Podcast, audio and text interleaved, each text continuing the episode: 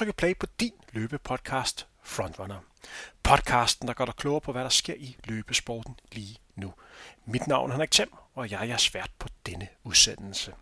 I denne episode kan du møde 26-årige Sara Skov, der søndag den 11. februar med tiden 1 time 11 minutter og 7 sekunder løb den hurtigste halvmarathon-tid for kvinder herhjemme i rigtig mange år. Faktisk var tiden så god, at man på et tidspunkt snakker om, at det måske lige frem var en ny dansk rekord på distancen. Som du sikkert kan fornemme, er der lidt usikkerhed omkring tiderne, da nogle løb ikke er godkendt og derfor ikke tæller med på den officielle rangliste. Men én ting er dog helt sikkert, og det er, at den stærke AGF-løber er blandt de absolut hurtigste på distancen herhjemme nogensinde. I denne episode kan du blive klogere på Sars fantastiske løb i Barcelona. Hvad var det, der lykkedes denne dag? Og så kan du også høre om, hvordan hun bevidst prøver at undgå at kigge på uret, når hun løber konkurrence, og hvad det har af betydning for hende. Vi snakker ligeledes om hendes træning, samt om den netop overståede træningslejr i Kenya, hvor hun lagde fundamentet for hendes flotte halvmarathon, samt kigger frem imod resten af 2024-sæsonen, hvor Sara undervejs annoncerer en meget interessant start i maj måned. Hvad det er, kan du høre senere i denne udsendelse. Før du hører snak med Sara, så må jeg lige beklage, at de første 10 minutter af min snak med hende ikke er kommet med. Der var simpelthen sket en fejl med optagelsen. Det eneste, det reelt betyder for dig, er at den normale indledning, altså du ved der, hvor jeg lige byder velkommen og hører, hvordan min gæst har det, ikke er kommet med. Og overraskende, så var hun jo ganske glad, da jeg fangede hende især efter hendes flotte løb her for et par dage siden. Ligeledes befinder Sara sig, sig lige nu i Spanien på træningslejr, så kan man høre en lille smule støj i baggrunden, så det er årsagen. Ellers er det bare at ønske jer, kære lytter, rigtig god fornøjelse med denne snak med Sara Skov, og endnu en gang tak fordi I lytter med til Frontrunner. Kigger på 2024-sæsonen, så startede du med at være på træningslejr i, i Kenya. Hvordan var det at være øh, nede i Kenya på, på træningslejr? det var super fedt. Øhm, og ja, jeg har været der i, i Ten i Kenya før, og jeg synes, det er et virkelig godt sted at træne, og det er jo, det er jo godt vejr i forhold til Danmark på den her tid af året, og der øh, er masser af løbere fra ja, både Europa og lokale løbere at træne med, og det synes jeg også er en stor del af det, og super inspirerende. Og jeg har, ja, i og med, at jeg har været der før, så ved jeg også sådan lidt, både øh, hvordan forholdene er at træne, og jeg ved også, hvordan det er at træne i højden, og hvordan det fungerer for mig. Og ja, jeg prøvede lidt at kopiere sådan min opskrift fra sidste års optakt, hvor jeg løb PR i Barcelona, hvor jeg også var i Kenya op til. Øhm, så jeg prøvede egentlig bare at, at kopiere det, og så gøre det bedre. Hvad er det for, kan du være lidt mere konkret, hvad er det for en opskrift? Hvad er succesparametret for at kunne løbe 1.11.07 på halvmarathon? Ja, men altså det er jo selvfølgelig, så har jeg jo trænet over mange år, og det øh, er en stor del af det, men så både øh, ja, efteråret, der ledte op til sidste år, og øh, ekstra meget efteråret, der ledte op til det her halvmarathon, det var egentlig øh, virkelig dårligt for mig. Og ja, jeg var sådan, har været meget syg, og fik ikke trænet rigtigt i omkring 6 ugers tid efter jeg løb Ermitageløbet. Øhm, så jeg var egentlig sådan lidt i ja, dårlig, dårlig form og et dårligt udgangspunkt øh, i slutningen af november. Øh, og bare startede op der med at lave en masse grundtræning i december. Øhm, og en masse rolig træning og styrketræning og cykling og sådan lidt forskelligt. Og så, øh, ja, så har jeg jo så været tre godt der vel tre ugers tid i Kenya. Der tog jeg ned omkring i 10. Øh, januar. Og så øh, kom hjem en uge en lille uge inden Barcelona halvmarathon.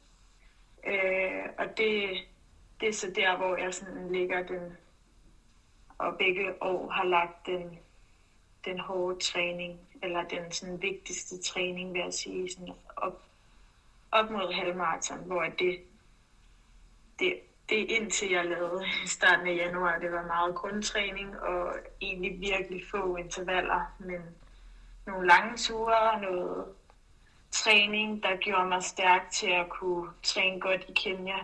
Og så i Kenya, der fik jeg løbet en masse, både lange ture og intervaller og bakker og tempoture og flowløb egentlig lidt, lidt af det hele og bare øhm, selvfølgelig så i højden, som gør, man også får en, en ekstra effekt. Og så kom hjem mandag øh, med en uge til løbet, og så ikke lave ret meget i ugen op til et enkelt intervallpas og nogle joggeture.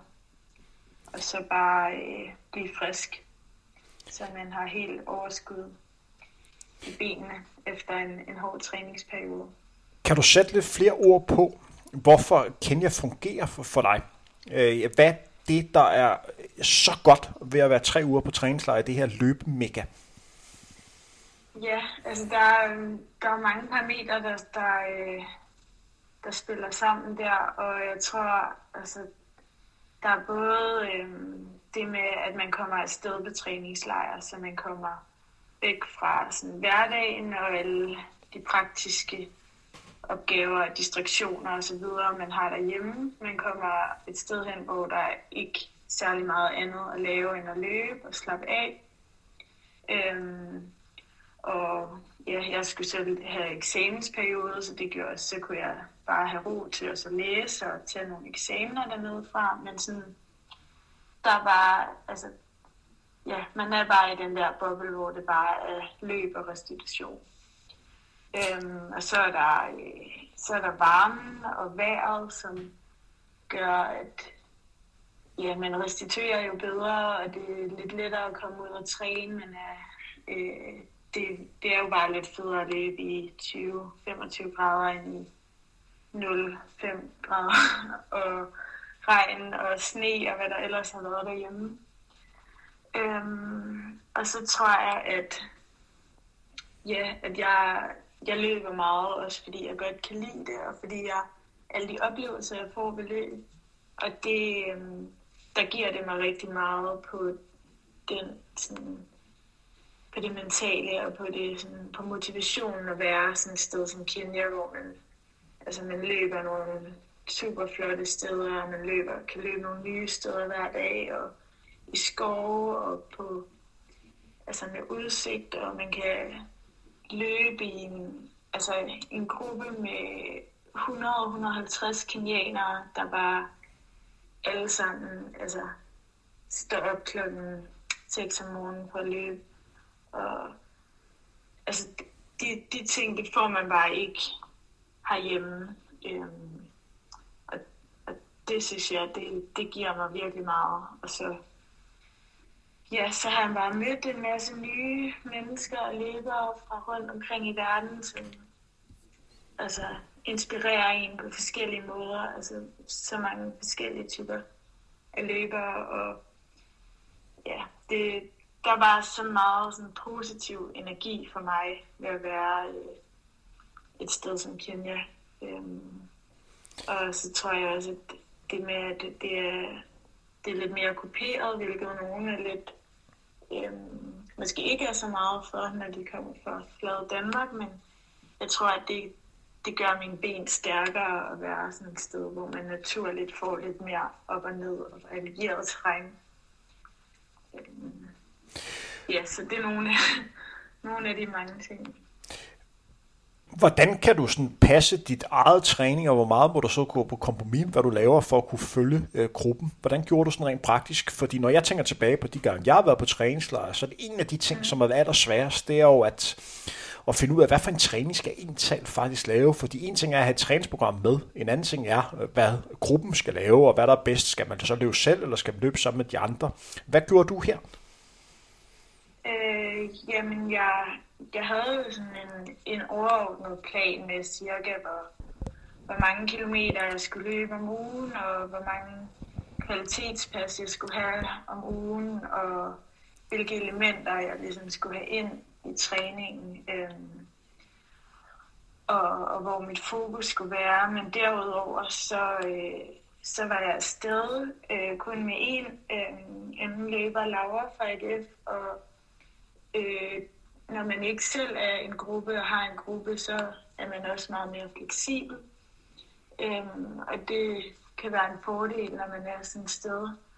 Og så øh, var jeg ligesom ofte i, i kontakt med min træner Kersti, øh, så vi øh, ligesom kunne snakke sammen om at tage det lidt fra dag til dag. Øh, både hvordan har kroppen det, når man kommer ned til højden, og et par dage blev jeg ramt af lidt sygdom. Og så der er nogle ting, hvor man også må være klar på at justere. Øhm, men så derudover, så var jeg egentlig ret fleksibel, øhm, uden jeg føler, at det går altså, på kompromis med, med min overordnede plan.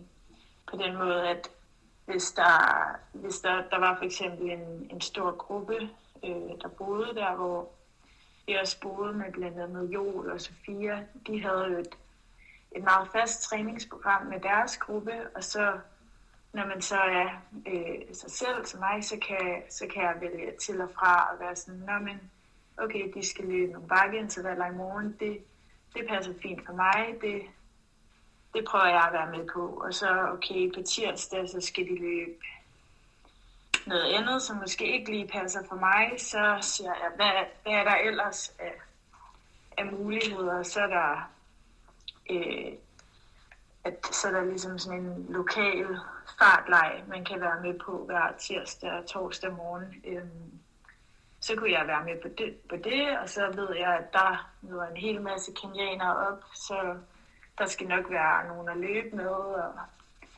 så møder vi op til det, og så ser jeg lidt, lidt fra dag til dag, hvad, hvad er kroppen til på mellemdagene ved at løbe en rolig tur i skoven, eller ved at løbe øh, en lidt fladere tur på en grusvej, eller på asfaltvejen, eller så jeg synes egentlig, at jeg tager det meget fra dag til dag, og har meget den opfattelse, at det ikke altid de, det enkelte intervalpas, der der er så vigtigt, om man løber 3 minutters eller 4 minutters intervaller, der giver det mig meget mere at have en gruppe at løbe med.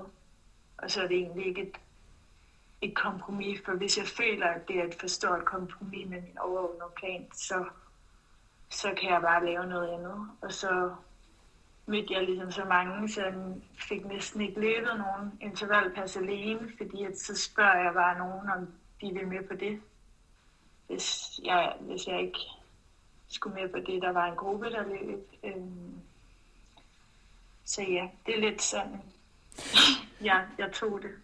Du nævnte jo lidt, at du er med på de her fartlejs session, og det er jo noget, som ja. er, kendt i, i løbegræse. Jeg har jo sådan et billede af, at der møder sådan 150 løber op, og så bliver der bare løbet. ja, Sindssygt stærkt. Kan du sætte et ord på, på sådan en pas?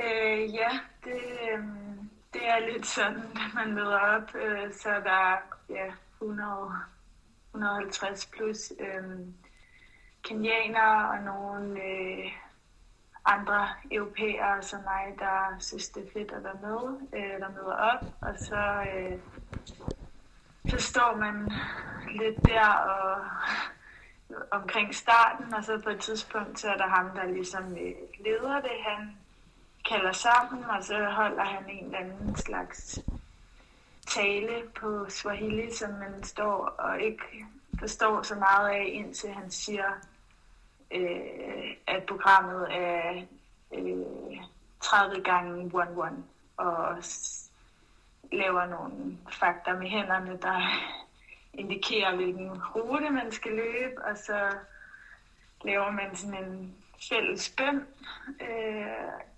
og så, øh, og så starter man så sammen, og man starter altid med joggepausen. Så man står i en kæmpe gruppe, og så starter folk deres automatiske uger, og så går i gang med at jogge et minut, og så efter det første, ligesom, hvis det var 30 gange 1-1, det er så et minut chok, og så et minut hurtigt, et minut jog, og så videre. Bortset fra, at, at øh, det, kenianerne, de løber meget på den måde, når de træner de der pas, at de prøver at holde med så langt de kan hurtigst muligt. Så joggepausen var, var ret hurtig. og, ja, og så løber man ude på, en, på nogle grusveje en lang runde, og øh, ja, bliver jo så rimelig hurtigt spredt ud, men man har alligevel nogen, øh, man kan se og løbe med. Øhm, så det er super fedt, synes jeg. Og nogle af de hårdeste træninger dernede egentlig, fordi man løber op og ned, og ja, er i gang lang tid, og det er varmt, og ja, super fedt. Bare sådan rent uh, praktiske spørgsmål, så uh, når man er sådan på træningslejr sådan i Kenya, en ting er sådan at, at, at træne, en anden ting er, at hvad man skal bruge tiden på, når man ikke træner. Øh, ja.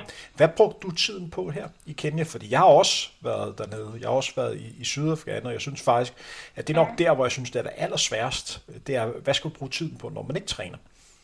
Ja. Ja, nu, nu passede det så egentlig sådan okay for mig, fordi jeg havde to eksamener, som jeg skulle tage i januar, som var øh, hjemmeeksamener, som man skulle tage ligesom, man fik en opgave, og så havde man 24 timer til at skrive en besvarelse, så den første uge, den brugte jeg på at læse noget af min restitutionstid på at læse til den, tog den eksamen, og så brugte jeg den næste uge på at læse til den næste. Øh, så der havde jeg ligesom hele tiden noget, jeg i hvert fald kunne bruge tiden på. Øhm, men altså, det er jo... Og hvad er det, du læser, så? Undskyld, jeg afbryder dig. Bare lige ja. for, at lytterne er fuldstændig med på det. Ja. Hvad, hvad sagde du? Øh, bare, hvad er det, du læser, bare for at lytterne Nå, er fuldstændig ja, med på jeg, det? Jeg øhm, læser en kandidat i molekylær medicin øhm, på Aarhus Universitet. Så, ja. så det var nogle rimelig hardcore eksamener, du havde der i Kenya? Øh, ja, der, der skulle i hvert fald lige øh, lægges lidt energi i det også. Øh, vil jeg sige, så var det rart den sidste uge ikke at skulle tænke mere på det.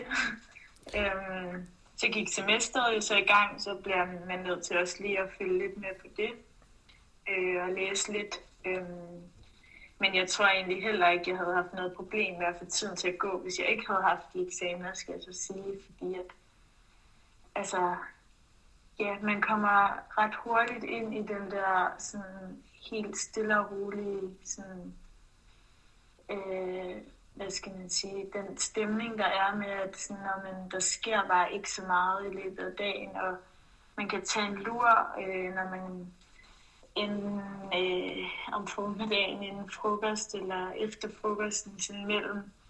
Hvis man typisk har to træningspas om dagen, så, så øh, fik jeg massage dernede. Det var måske en time hver anden dag. Øhm, og øh, ja, så er det rart bare at ligge ude i, ligge ude i haven og læse en hyggelig bog, eller lave noget yoga, eller snakke med nogle af de andre, der man bor ligesom i sådan der, hvor det guesthouse, hvor jeg har boet de gange, jeg har været der, så bor man i sådan en masse små hytter, der ligesom deler den samme store have, så man, hvis man vil, kommer man lidt til at tale med, med de andre, der bor der. Øhm, ja, så kan man gå, gå ud til vejen, til de små boder, der er, købe frugt og grønt og øh, købe en juice, eller øhm, ja, der altså på en eller anden måde, så går tiden alligevel ret hurtigt, selvom der ikke sker så meget. Og dagene ligner lidt hinanden, men, men ja, man kommer ned i gear. Hvor mange andre løber Øh, var hernede. Hvor stort sådan træningsmække er det blevet for, for løber for, for hele verden? Fordi du er en lysåret dansk pige. Havde du sådan en følelse af, at du skilte dig sådan lidt ud, eller havde du slet ikke den tanke?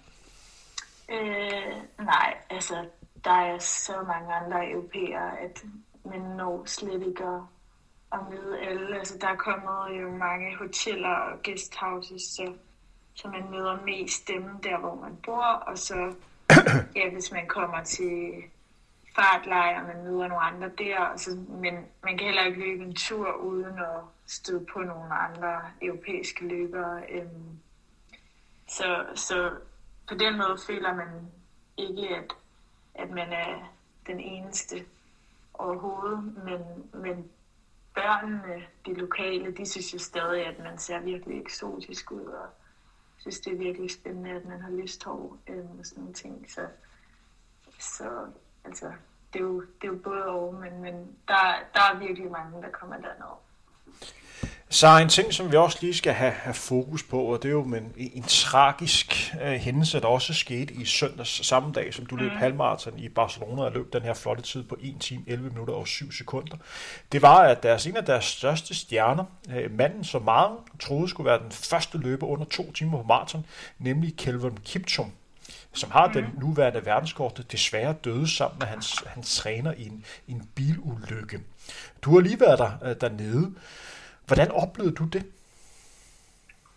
Um, ja, det, jo, det var jo super um, ja, uhyggelig og ubehagelig nyhed at vågne op til. Um, og ja, altså den første tanke, da jeg, da jeg først læste, jeg ikke havde læst så meget om nyheden, det er jo, når man er det, er det trafikuheld, altså på grund af, at trafikken dernede er jo altså, det føler man jo ikke altid, at den er så sikker. Det er jo ret kaotisk.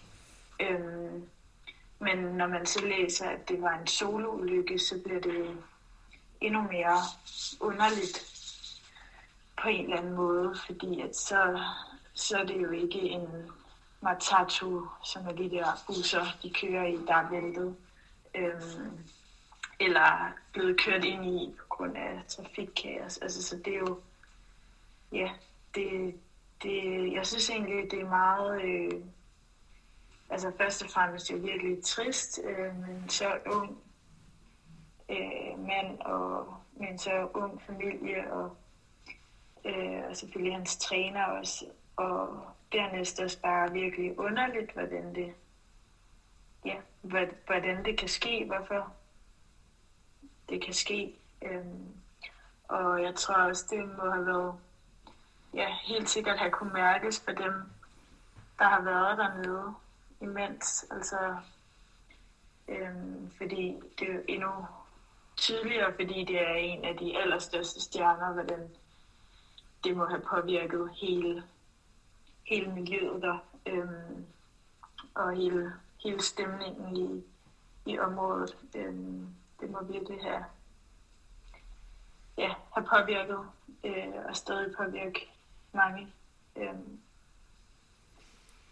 Og øh, på, på vegne af Frontrunner her, den største øh, og dybeste medfølelse til øh, Kiptums venner og familie, for, og også for hans træner, øh, familie og venner for den her tragiske hændelse. Jeg kan fortælle, at jeg er i gang med at lave en slags minde portrætudsendelse om, om Kiptum, fordi han døde jo i en alder af 24 år.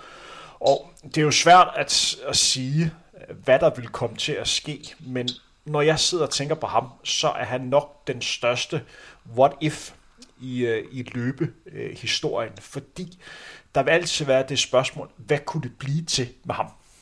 Hvad kunne den her mand? Og når man kommer under to timer, for det vil man gøre på maraton, så vil der altid være det spørgsmål, der hænger, hvornår og hvordan havde Kiptum gjort det? Og det er der, hvor at, hvis man sådan sammenligner med andre sportsgrene, jeg har lidt svært ved at se andre steder, hvor man har det her store spørgsmål. Øh, men det er en, en tragisk, tragisk øh, historie om en af de helt store stjerner, som havde en stor sæson, nemlig 2023-sæson, og så lige lidt af 2022, og nu er han altså øh, væk. Men mere om det i en anden udsendelse. Sara, vi har haft så travlt med at snakke om din tur til Kenya og din træning, og lidt om Barcelona. Vi slet ikke har lavet den her store præsentation af dig. Du er jo 26 år, og lige løbet en af de hurtigste tider herhjemme på, på halvmarathon med 1.11.07. Det gjorde du ved Barcelona halvmarathon. Derudover er du en af de løbere, som stort set har personrekorder på alle distancer. Jeg synes ikke, det er så relevant at nævne dine personlige rekorder på, på 200 og 400 meter, men øh, kan nævne, at på 1500 meter har du 4.35, på, øh, på 3000 meter øh, 10.18, så har du løbet 5 km landevej på 16.38, også var under 17 på, øh, på banen. 10 km landevej, 33, 41, øh, og så den her halvmarathon på 1.11.07, som vi meget snart skal snakke lidt mere om. Men allerførst så skal jeg lige høre, da du kom hjem for de her tre uger øh, i Kenya, hvordan var den her øh, mellemperiode, hvor du skulle træne i Aarhus? Var det, ikke, var det ikke svært at komme hjem, og så skulle lidt fortsætte træning, inden du skulle ned i varmen igen? Øh, jo, altså det var jo meget få dage, og noget at være hjemme i Aarhus. Øhm, men øhm, ja, altså jeg var meget indstillet på, at jeg skulle bare have nogle helt øh, rolige joggeture for egentlig at, at bare lige sådan, ja, holde, holde kroppen i gang øh, og ikke blive frisk for tidligt. Øh, så jeg kom hjem mandag aften, øh, hvor jeg så havde, havde rejst og så ikke øh, trænet mandag, så trænede jeg løb en lille tur med AGF om tirsdagen, løb nogle intervaller onsdag, og en lille tur igen torsdag, og så fløj jeg egentlig til Barcelona om fredagen, så det var jo kun lige tre gange hernede at træne. Øhm, og ja, det, var, der handlede det bare om, der kan man ikke nå at gøre så meget ved formen, der er det bare, ja, for det første om at blive frisk, øh, og så på det rigtige tidspunkt. Øh. Har du sådan rigtig sådan selvtillidspas før i sådan et vigtigt løb, hvor du lige sådan skal teste dig selv af, fordi øh, så vi to godt blive enige om, at det også handler meget om at komme ind til sådan et løb her, hvor man har den rigtige fornemmelse at vide, at jeg skulle i form. Ja, det er rigtigt. Det handler rigtig meget om at kunne, øh, kunne tro på sig selv og tro på, at man kan, man kan gøre det, men jeg, jeg tror nok ikke rigtig på sådan det der ene øh, pas, selvtillidspas, og jeg prøver også egentlig at ikke, ja, ikke sætte mig for meget op til sådan et pas på den måde, fordi hvad så, hvis det ikke lige går så godt, og det kan der jo være så mange årsager til. Så øhm, derfor kan man jo stadig øh, løbe godt til løbet, så man skal heller ikke blive cyklet ud. Øh, tygge sig selv ud på den måde. Men, øh, men jeg tror, at jeg har meget bygget min selvtillid på, at jeg øh, kunne mærke, at jeg havde trænet meget bedre i Kenya, end jeg havde sidste år. Øh, så selvom min, min periode ligesom efterår, vinter op til ikke havde været super god, så følte jeg mig stærkere. Og det, det prøvede jeg at finde øh, rigtig meget ro i, fordi jeg vidste, at eller jeg, jeg løb også PR sidste år, så jeg tænkte, at jeg og trænet bedre, så må jeg kunne løbe hurtigere, hurtigere end det. Og så løb jeg jo sådan lidt nogle af de samme, øh, altså jeg løb en, et pas, der mindede lidt om det, jeg gjorde sidste år, søndagen inden, ned i Kenya, inden jeg tog hjem.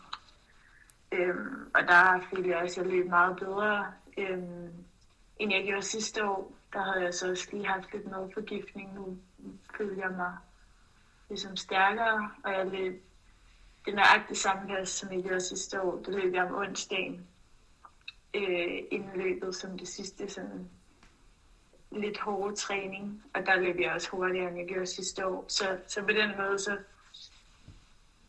havde jeg ligesom bare så mange indikatorer på, at jeg var i bedre form, end, end jeg havde været tidligere. Og så prøvet at tænke, at så må jeg skulle løbe hurtigere. Jeg har også mere, et års mere erfaring med konkurrencer og halvmarathon distancen. Så. Hvor meget betyder det, at du har så gode erfaringer med Barcelona? Som du nævner, så er det jo ikke første gang, du har sat PR dernede. Det har du gjort. Er det ikke ja. tredje gang, du har løbet dernede? Giver det ikke sådan en jo. eller anden sådan ro, at du ved, okay, jeg plejer at løbe stærkt dernede? Jo, altså det er jo selvfølgelig øh, altid rart, at man har nogle gode minder, nogle gode øh, erfaringer og oplevelser med det, så man forbinder det ligesom med, at, øh, at man kan nyde løbet, og man har haft et fedt løb, og altså det, det, det tror jeg, øh, det tror jeg betyder meget. Øh, og øh, Ja, altså jeg, ja, så, så tror jeg bare, så, så har man i hvert fald et godt udgangspunkt, så ved man, at man, okay, det, hvorfor skulle det ikke gå godt, ikke? Altså sådan, man, man har, man, man kan jo ikke aldrig vide, men man kan sætte alle de forudsætninger, øhm, man nu har kontrol over, dem kan man sørge for, at de bliver bedst mulige. Så hvis jeg går ind og kigger på dine personlige rekorder, så uden at negligere for eksempel din 5 km PR på 16.38 eller 33.41, så viser du mig lige... Jeg har faktisk løbet 16... 13. 16-13. Det var godt, vi lige fik nævnt. Du skulle have rettet mig før, så.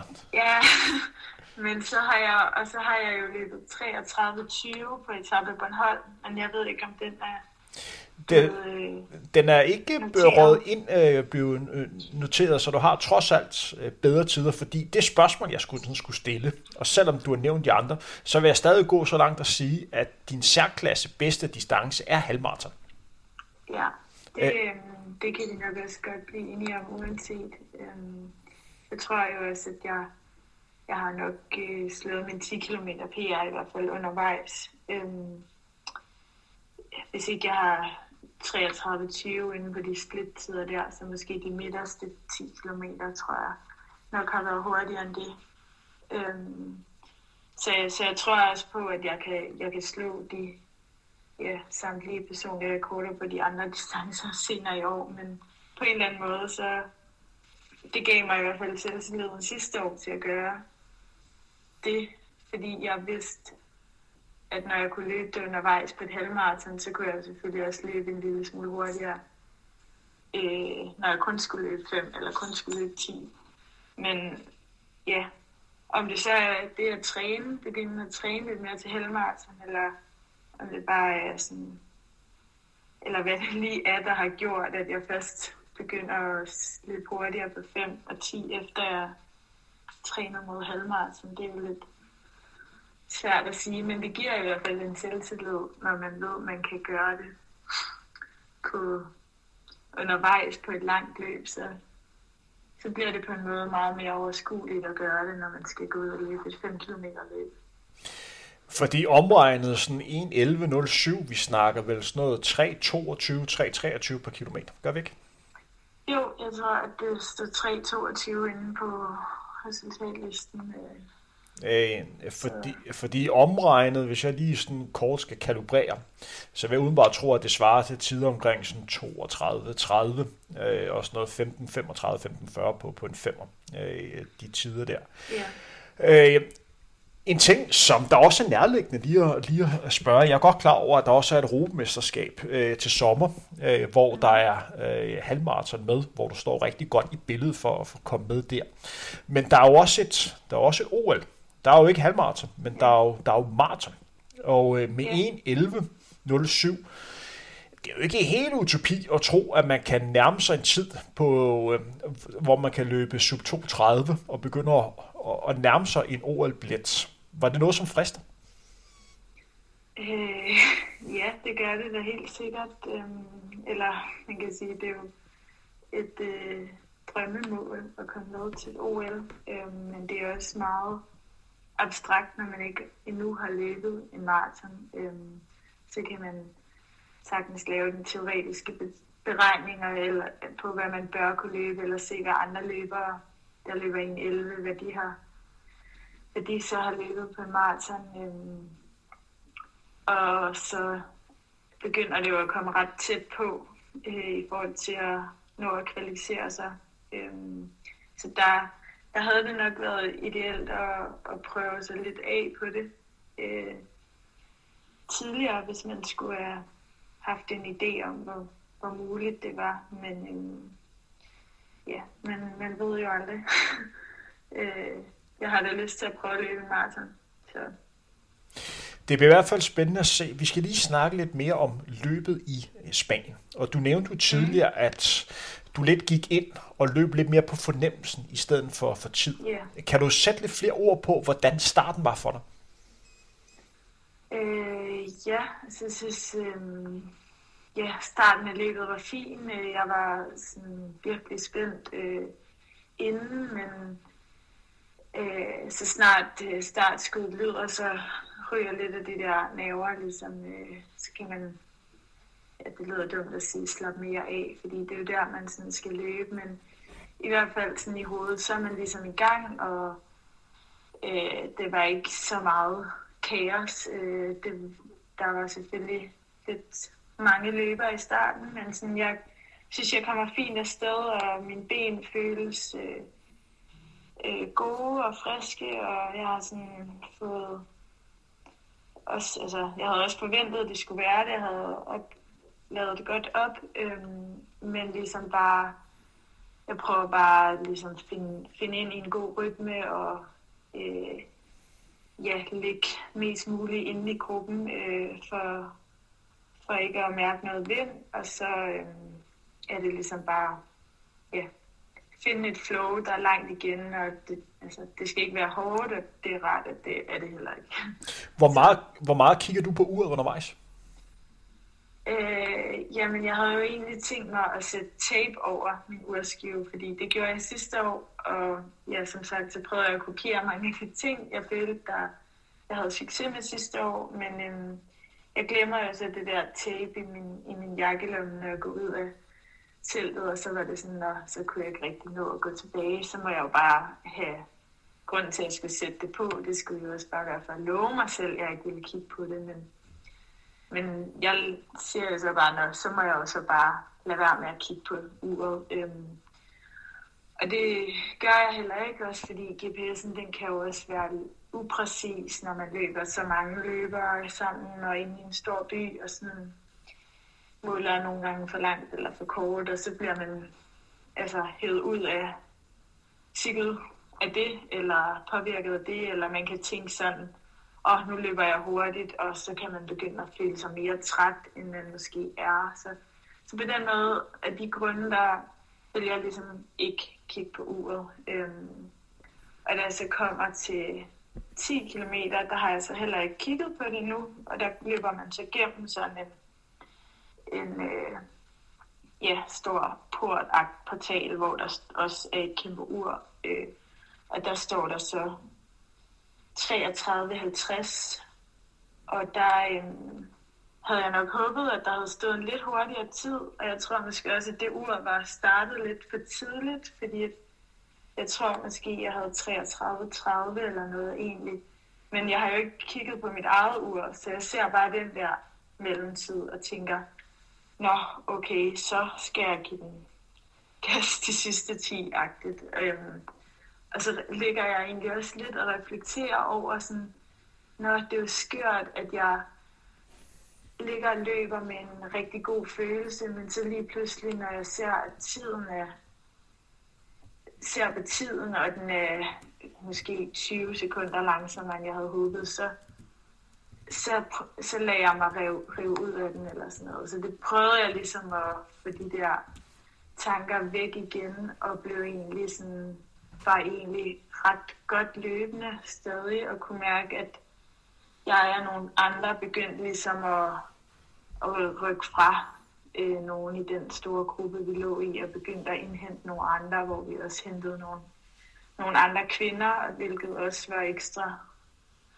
motiverende. Øhm, ja, og så, øhm, så havde jeg jo så heller ikke rigtigt, så, så havde jeg jo ikke sådan, så var der ikke lige noget ur længere, og jeg kiggede ikke på mit eget før sådan, øh, ja, jeg tror, når vi sådan, der var en, en lang, lang periode, hvor jeg synes, der ikke var nogen kilometerskilte, og jeg egentlig ikke sådan rigtig anede, hvor langt det var på løbet. Så jeg gerne lige ville have sådan lidt en idé om, hvor langt det var. Øh, og der kigger jeg så på mit ur. Men så begynder jeg lidt at regne ind i hovedet på, hvad, hvor hurtigt jeg så skal løbe hjem, for hvad sluttiden bliver. Og så blev jeg jo igen bare bekræftet i, at det var dumt at, at kigge på uret, at jeg bare skulle bare skulle blive ved med sådan at, at presse på, fordi min ben havde det jo havde det fint, og det er det, man altså, prøvede ligesom bare at, at fokusere på, på det, når min ben har det godt. Jeg skal bare blive ved med at trykke på, og så håbe, at at det bliver en god tid, og håbe, at jeg løber lidt hurtigere hjem, end hvad, hvad jeg tror. Øhm, lige, et, ja. lige et simpelt spørgsmål her. Øh, jamen, I forhold til tidsregistrering, øh, den mm. tid, som det fremgår, var det netto eller brutto, som du fik registreret? Øh, altså den der 1.11.07, ja. det, øh, det var ligesom fra øh, startskud til jeg løb over, så var den 1.11.04, fordi jeg stod ret langt fremme. Øhm, Okay, så, så, så, så den tid, som du så efter 10 km, det var simpelthen en fejl, og ikke fordi, at du havde 20 sekunder i banken, fordi du stod lidt længere bagefter? Nej, så langt nede stod jeg nemlig slet ikke. Jeg tror, at det er fordi nogle gange, at de der, øh, de der uger, så start, for de startede dem 10 sekunder for tidligt, eller det kan også være, at den står... Øh, det kan også være uret... Altså, jeg synes jo, det stod omkring, da man løber over den der måtte, hvor chippen registrerer tiden, men den kan jo også stå lidt før eller efter. Men altså, man kan jo heller ikke tænke sådan helt klart over alle ting men øh, under løb, vejs på løbet, så sådan, ja, det, det var øh, en, ikke min tid, den der 33-50. Jeg, den var lidt hurtigere, men, øh, men uanset, så fik det jo på en eller anden måde, det gode var jo, at det, blev, det fik sådan lidt motiveret mig til at sådan presse lidt på, hvor hvis nu der havde stået 33-10, så havde jeg måske været sådan, uff, nu skal jeg passe på, agtigt, at det ikke bliver for hurtigt, eller og det er det, jeg også lidt har med det der med at skulle kigge på uret, fordi, og derfor jeg helst ikke vil gøre det, fordi at jeg føler, det kan, sådan, det kan påvirke mig negativt i den ene eller den anden retning. Altså sådan, uanset om det er sandt eller, eller er forkert, det der står på, så kan man ligesom blive påvirket, fordi man måske heller ikke helt ved, hvad man egentlig kan. Øhm, og måske man jo kan løbe hurtigere, end, end man tror, og så er det også ærgerligt at lade sig begrænse af, at man har valgt, at man skal gå ud i pace 3.22, hvis, hvis det nu det er noget andet, der føles godt på den dag. Og hver kilometer varierer jo også sådan lidt, både med vind og sving, og altså det er jo ikke altid optimalt for alle at løbe alle kilometer så jævnt som muligt. Øhm, altså, så der kunne man jo også måske blive stresset, hvis man lige pludselig så løb, løb 3.10 øhm, eller 3.25 eller et eller andet, men i virkeligheden så er det måske det, der er mest naturligt for en, eller det er sådan, som gruppen lige løber, og ja. Så før løbet, vi snakkede jo lidt om, før vi trykkede play, som vi også har nævnt her, at vi var lidt usikre på, hvad den danske rekord var. Øh, jamen, ja. Før du gik ind til løbet, hvad troede du så rekorden var? Jeg troede, den var øh, 1.09 nogen af 40. Så, så, så der var ikke på et tidspunkt under det her løb, så du overvejede, at du var i nærheden af en dansk rekord?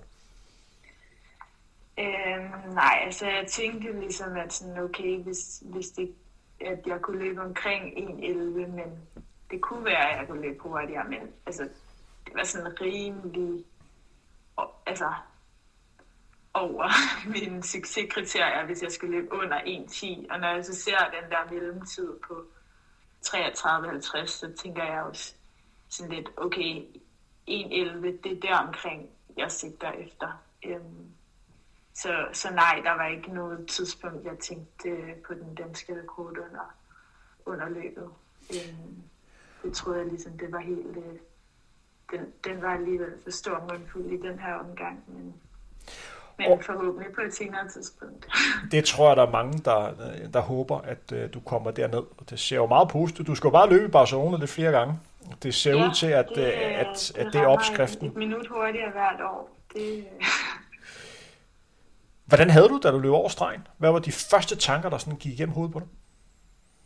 Øh, jamen, altså sådan en kæmpe lettelse, øh, faktisk. Altså, bare sådan, jeg tror, jeg havde, jeg havde virkelig sådan håbet at løbe godt til det her løb. Øh, og selvom det, det er det første på året, og der er jo masser af flere muligheder og alt muligt, så tror jeg bare, at ja, jeg, jeg har jo som sagt nogle gode erfaringer med det løb, og så vil jeg også bare gerne altså, løbe godt nu. Og jeg føler, jeg var sådan, jeg var i form til det.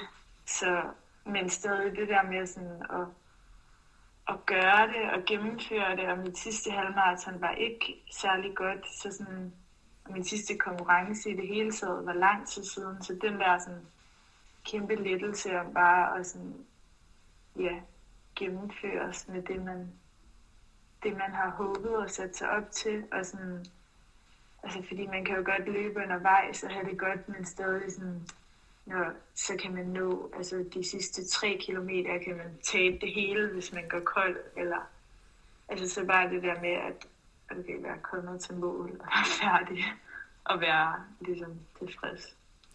Det var rart. I herrenes løb så man jo Andreas Almgren, øh, en svensker, sætte øh, en ny nordisk rekord og løbe 59-23. Jeg tror, jeg husker det rigtigt i hans debut mm. på, på distancen. Og det ja. viser jo, at os skandinaver rent faktisk kan være med blandt de absolut bedste. Han bliver nummer to i, i det her løb, kun et par sekunder efter Gandhi, som er den næst hurtigste igennem tiderne på, på halvmarathon-distancen, og har en PR, som er næsten to minutter hurtigere end det, han løb den dag. Sådan en præstation af ham, det må da give dig sådan lidt tro på, jamen jeg kan da sagtens være med med de her østafrikanske løber. Gør det ikke?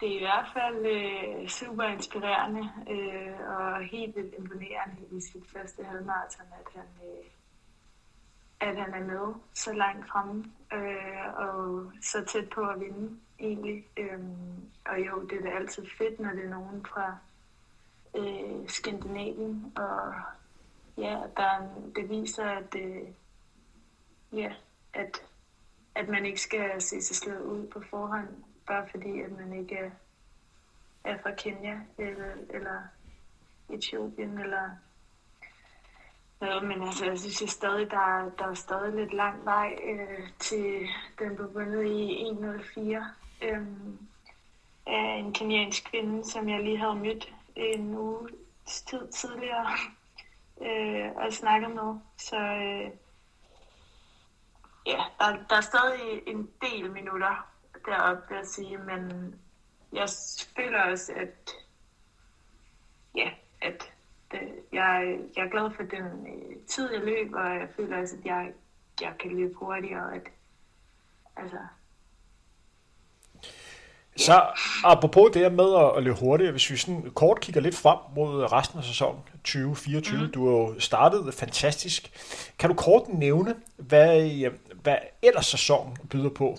Det er jo et, et, et år, der byder på mange mesterskaber. Der er Europamesterskab, som jeg tror, der er meget nærliggende for dig. Vi har også snakket lidt om et OL, som måske er lidt mere en drøm her på kort sigt. Kan du gøre lytterne klogere på, hvad 2024 byder på på dig?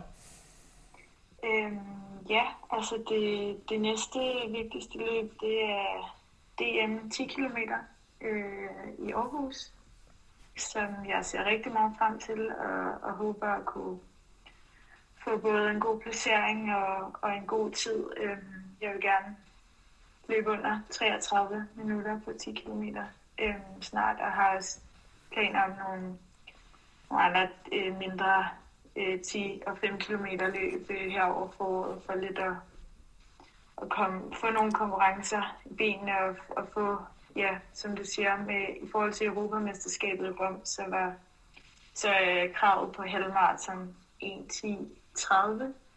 Øhm, men man kan jo være heldig, at hvis man får samlet nogle point ved at løbe nogle gode tider, både på 10 km og halvmarathon, så kan man måske få nok point til at komme med på den baggrund. Øhm, så ja, så det håber jeg på bliver godt, og så håber jeg på, øh, eller så har jeg øh, planer om at løbe København Marathon Øhm, i starten af maj, og så øh, prøve den distance og se, hvad det kan blive. Øh, så, så du... den også kan, så, så, så, forhåbentlig de her ting kan gøre, at jeg kan kvalificere mig til EM på halvmarathon. Så, så i slutningen af udsendelsen her, røver du simpelthen, at du skal prøve kræfter med uh, maraton for første gang i København i starten af maj? Uh, yes, det er, det er planen.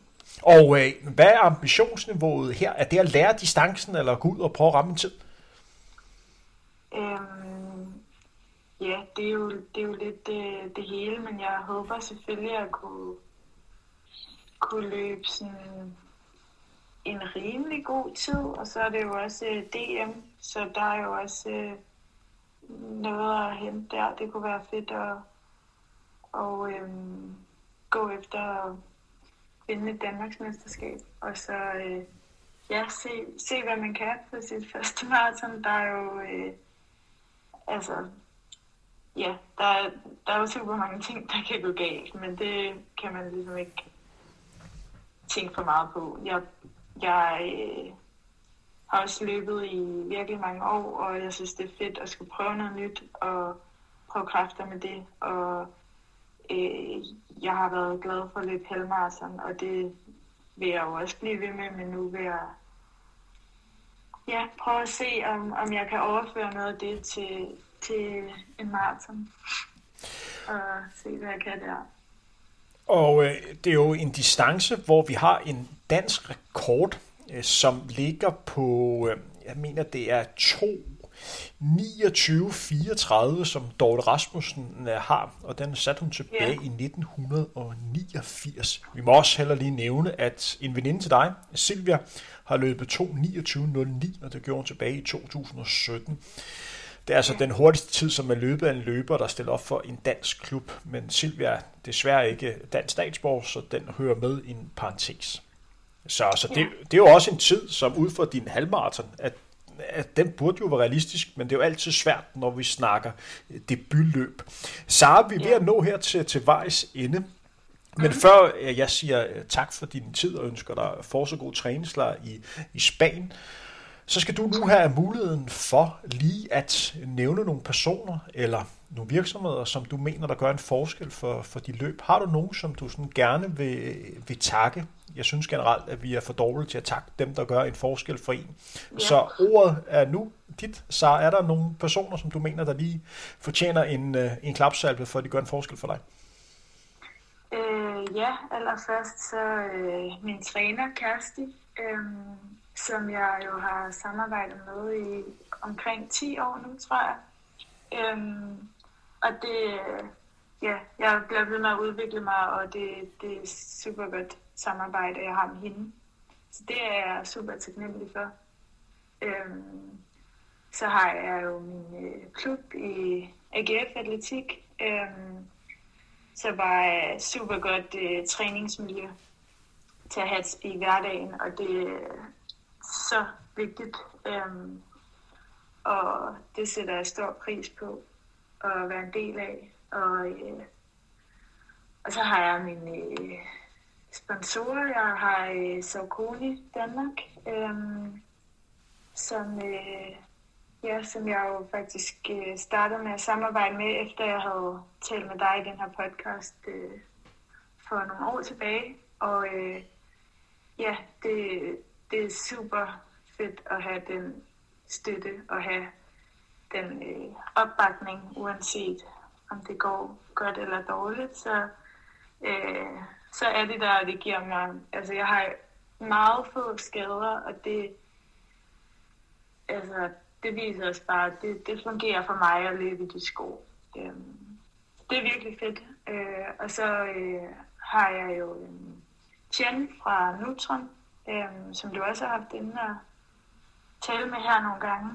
øh, som, øh, ja, som, som sponsorerer det her energi, som jeg øh, tager både i min træning og for eksempel i forbindelse med halvmarathon, så tager jeg jo så noget af det her øh, sukker, som sukkerblanding i, som jeg drikker op, helt op til løbet, øh, og bare lige sikre, at man har noget ekstra under løbet og har en gel, som jeg faktisk også tog noget af undervejs på halvmarathon, og som jeg tænker bliver virkelig vigtigt, når man skal til at løbe maraton, at man, man har styr på det her med energiindtag undervejs. Øhm, ja, så det, det er nogle af de, de vigtigste, øhm, der bakker mig op både træning og konkurrence. Sara, så vil jeg ellers gerne sige øh, endnu en gang tillykke til dig med den her flotte tid på 1.11.07, som blev løbet ved årets Barcelona. Halvmarathon, tak for at gøre mig og lytterne øh, klogere på din træning og dit mål her i 2024. Det bliver spændende med, øh, med maraton og, øh, og spændende også med, med DM på Tikmænd på hjemmebane i Aarhus. God fornøjelse, din spanske, og tak fordi vi måtte ringe op her på den her telefonlinje. Jamen selv tak. Tusind tak, fordi jeg måtte være med. Selvfølgelig. Det her var Henrik Thiem.